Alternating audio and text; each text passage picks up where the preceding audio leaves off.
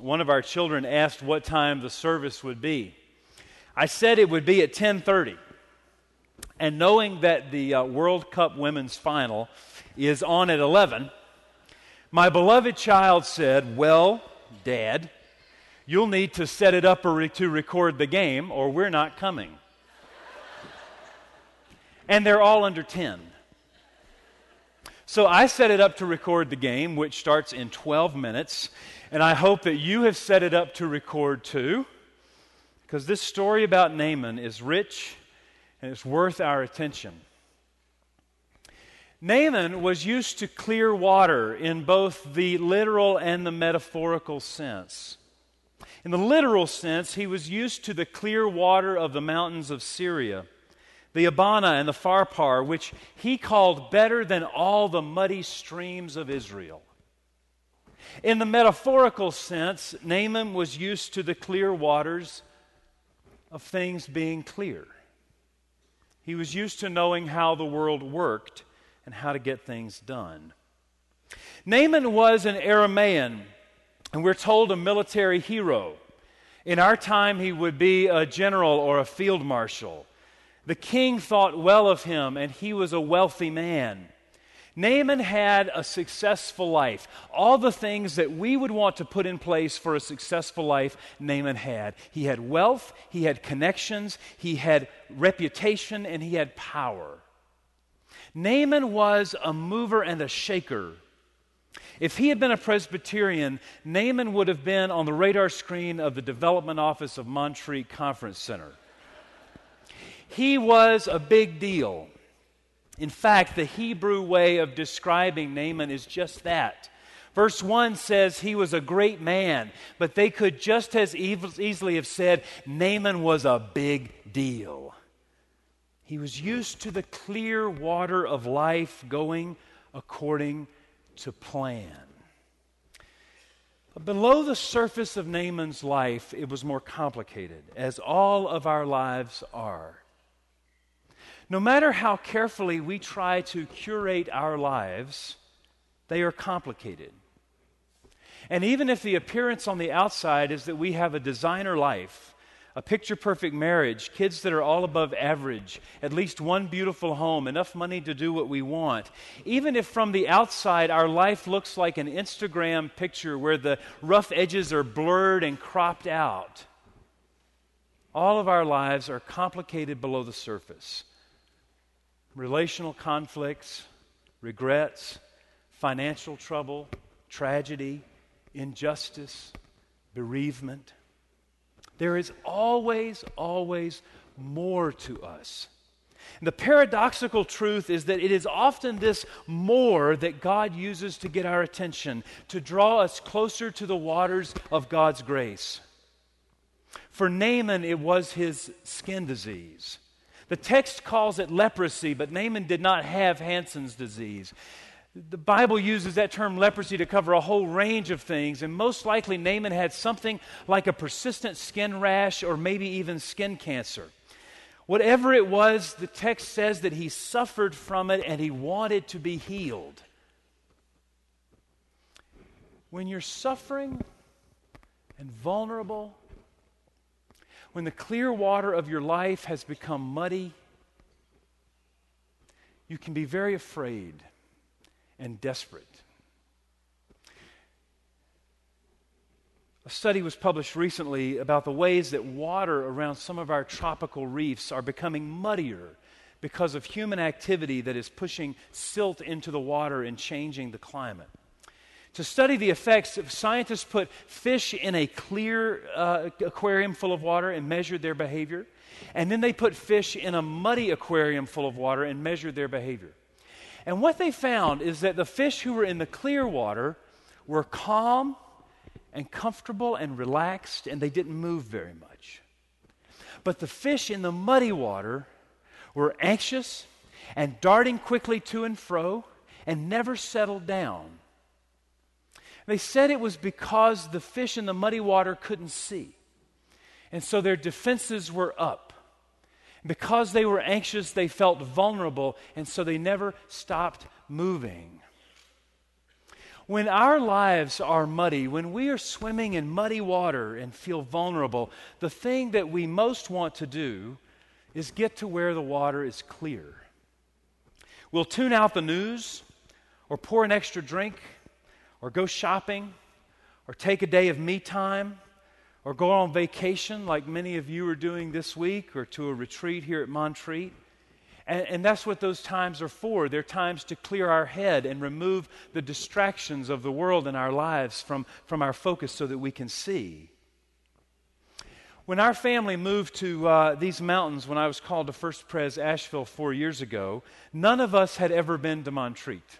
Can you imagine that? I knew you couldn't. We're what you would call first generationers. And many of you have been here for two, three, four, five, six, seven generations. This was our fourth July 4th at Montreat. Our children cheer from the back of the car when we pass the gate and we're on the way to play in the creek or go to the playground. This year, the best part of July 4th for us was that Robert Lake Park was reopened. It, it, it is better than ever and, and beautiful. And after the parade was over, we hustled down to the park to get to the swings and the slides and to play in the creek. The water was clear. Now, sometimes it's muddy depending on how much rain we've had, but on Thursday it was clear and you could see the water bubbling over the little pebbles. I took off my shoes and I got in the water with my youngest daughter. I chased her in and out and around the rocks, tossing pebbles in the waters of Flat Creek. A guy walked by and said, You know, this is small town America at its best. I couldn't have agreed with him more. The water in Montreat, literally and figuratively, is clear. And that's why we love this place. But even these mountains and these places we have loved for generations cannot insulate us from the muddy water of life and of the world. So, after we left the park on Thursday, I shared on social media a picture of myself and my youngest daughter that I had, where we were staring in wonder as a fire truck went by in the parade, and both of us are just looking with this childlike expression of wonder. I put the caption to the picture A parade inspires wonder and gratitude. Happy Independence Day. Before long, my aunt in Charleston replied to my post with this Does it bring children torn from their parents' arms to peace? I had expected something like, How cute. so I tried to answer carefully. Only if we use our freedom for good, I said. I expected it to go no further, but she wrote back, what would that good be? Now, in my family, discussions like this on Facebook don't end well. So, so I decided to just leave it there. But that exchange stuck with me all day. I couldn't let it go. It had stirred up muddy water on my clear, cool water day. Muddy water is where things are stirred up from the bottom that we would wish to just settle back down. Muddy water is a place of uncertainty and anxiety and vulnerability. As Naaman found, muddy water is also the place where we meet the living God.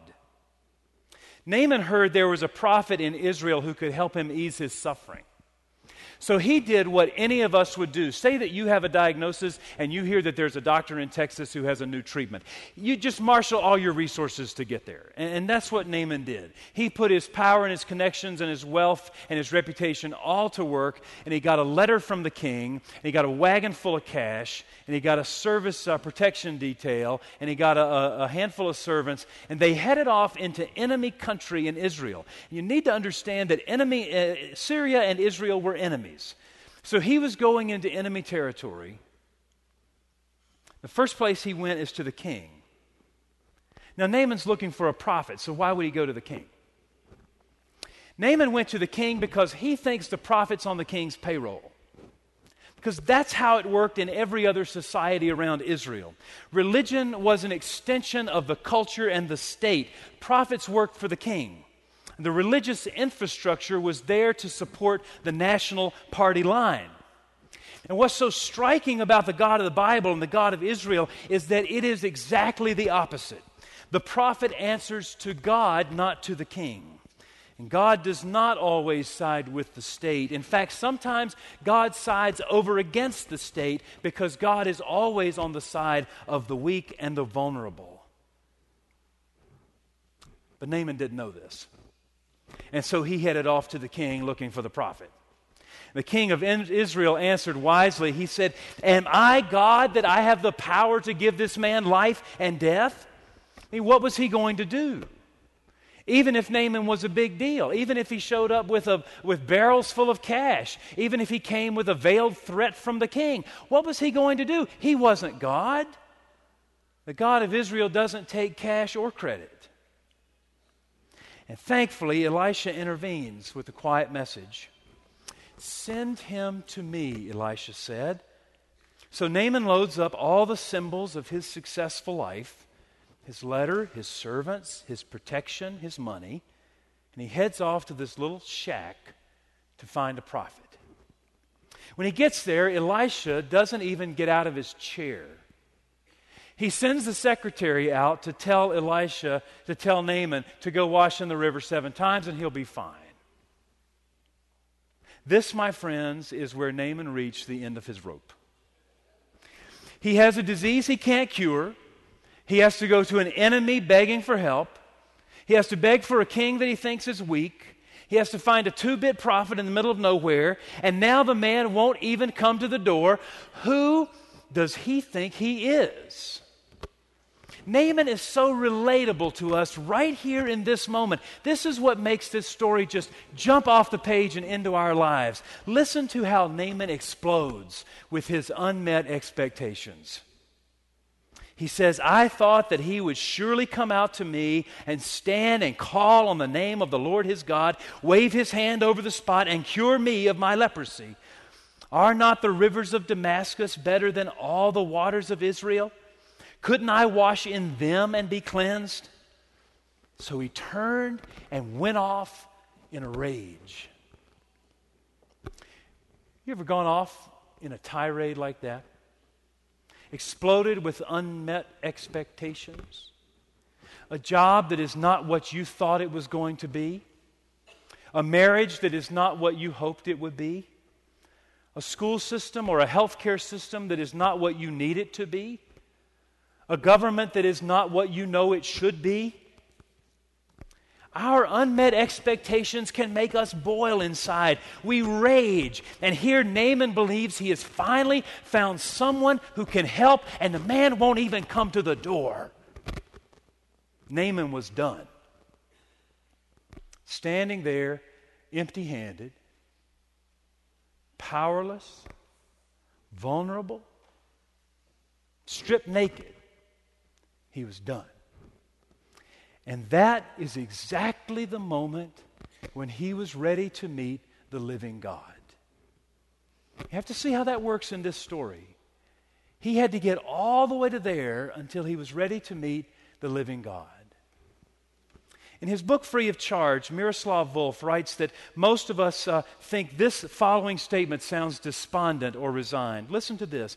These are the last words that Martin Luther said when he was dying after a very full and influential life. Just before he died, he said this We are beggars. This is true. We are beggars. This is true. Miroslav Volf says that to most of us that sounds resigned or despondent because we don't want to be beggars, we want to be achievers. For us, begging is humiliating, whether we're begging from a neighbor or begging from God. We only beg when we have reached the very end of our rope. But Luther believed differently. He believed that begging was the basic posture of faith to stand with empty hands that are held open for God to fill, Luther said, is not humiliating, it is the height of human dignity. To be a beggar before God. Naaman had to empty his hands in order to stand in a posture of faith before God. As long as we have something in our hand that we think will save us, we hold God at a distance. Whatever it is the life we've built for ourselves, our expectations of what the future will be, our charity work in the community, our involvement in the church, our network of friends, as long as we hold something in our hands that we believe will save us, we keep God at a distance because our hands are not empty to receive what God will so freely give. We are the creatures in whom God desires to dwell if we would just open our hands and hearts. When Naaman was finally empty handed at his most vulnerable, one of his servants, a nameless, powerless messenger who is a, a vessel of grace, one of his servants said, Father, if he had asked you to do something hard, you would have done it. This is easy. Just go wash. Now, the number seven is symbolic in the Bible. Naaman had to dip seven times, and that number seven symbolizes fulfillment, it symbolizes enough. So, what is this saying here? It says that Naaman had to do that uncomfortable thing of getting in that muddy water enough times until the grace of God filled his hands. And when he came out of that water, he didn't sing the praises of Elisha. He didn't say, Wow, what a minister. Wow, what a preacher. He sang the praises of the living God. He said, Now I know there is no God in all the world except in Israel. He had finally met the only one who could stir up what needed to be stirred up and heal what needed to be healed. Now, as I close, and I'm probably running long, so let me wrap this up. As I close, I want to try to give you an illustration of how I think this works in our lives. There's lots of different places we could point to to see how this, this need to be empty handed, to let go of what we have in order to receive the grace of God works. But one of the places that I think is most profound for all of us that we need to wrestle with is on the issue of race. Because our race is one of the things that we hold in our hands, is so subtle. We hold it in our hands and count on, on, on it to save us in ways that we don't even recognize and it keeps us at a distance from God. An old friend recently emailed me telling me about her experience in a book study at her church. Usually they read something like Frederick Buechner or Barbara Brown Taylor that kind of feeds everybody and doesn't upset anybody. But uh, the leader of the study wanted to do something a little more edgy, and so she asked them to read a book about race. And my friend was candid with me, and she said, I did not want to do it. But I was part of this book group, and so I said I would, and I read it, and I went to the meeting. And she told me that in truth, she was offended by the book and what it implied about her. Now, you have to really understand my friend was a good person, is a good person. She has a very happy life that she and her husband have built. They have a successful business. They have children that are all launched. They have grandchildren close by. She gives probably 90% of her time away in serving other people. And it made her angry what this book said about her. But the book was stirring something up in her, and she knew it. It was muddying the water. And so she sought out another group in the community, and this group was made up of African American women, Hispanic women, and white women, and they all gathered to share their stories with one another. Some of the stories the people in that group told were very different from my friends, her background and her experiences, the viewpoints they had on the world and their values. It was uncomfortable to her that they were challenging her worldview. And she said after the first meeting, she walked out and said, I am not going back. But she's a Presbyterian, which means she's very committed and loyal. And so she went back to all of the other meetings. There might have been seven, I don't know how many there were. But she went back to all the other meetings. And she finished by telling me what this experience meant to her. And here's what she said All my life, I've been going to church and going to Bible study, leading committees. I've listened to hundreds of sermons, some of them good. I've been a good person. I went to this group because I thought it was the right thing to do. But in that group, I realized that it didn't matter that I was doing the right thing, or that I was good, or that we were successful, or that I was more educated than anybody else in the group. I finally realized, she said, to the depths of my soul, that God loved each one of the people in that room completely, even me. And it was not because of anything that I had done, or they had done, or not done. Never, she said, have I felt so vulnerable and so loved at the same time. The height of human dignity is to stand in muddy water like a beggar before the grace of God. Our world is muddy. Our lives are muddy, and we are vulnerable. God offers us a grace that will remake our world and remake our lives. The grace that if we will open our hands to receive it, the grace that all of us are beggars, embraced by the love of an eternal God. In the name of the Father, Son, and Holy Spirit, Amen.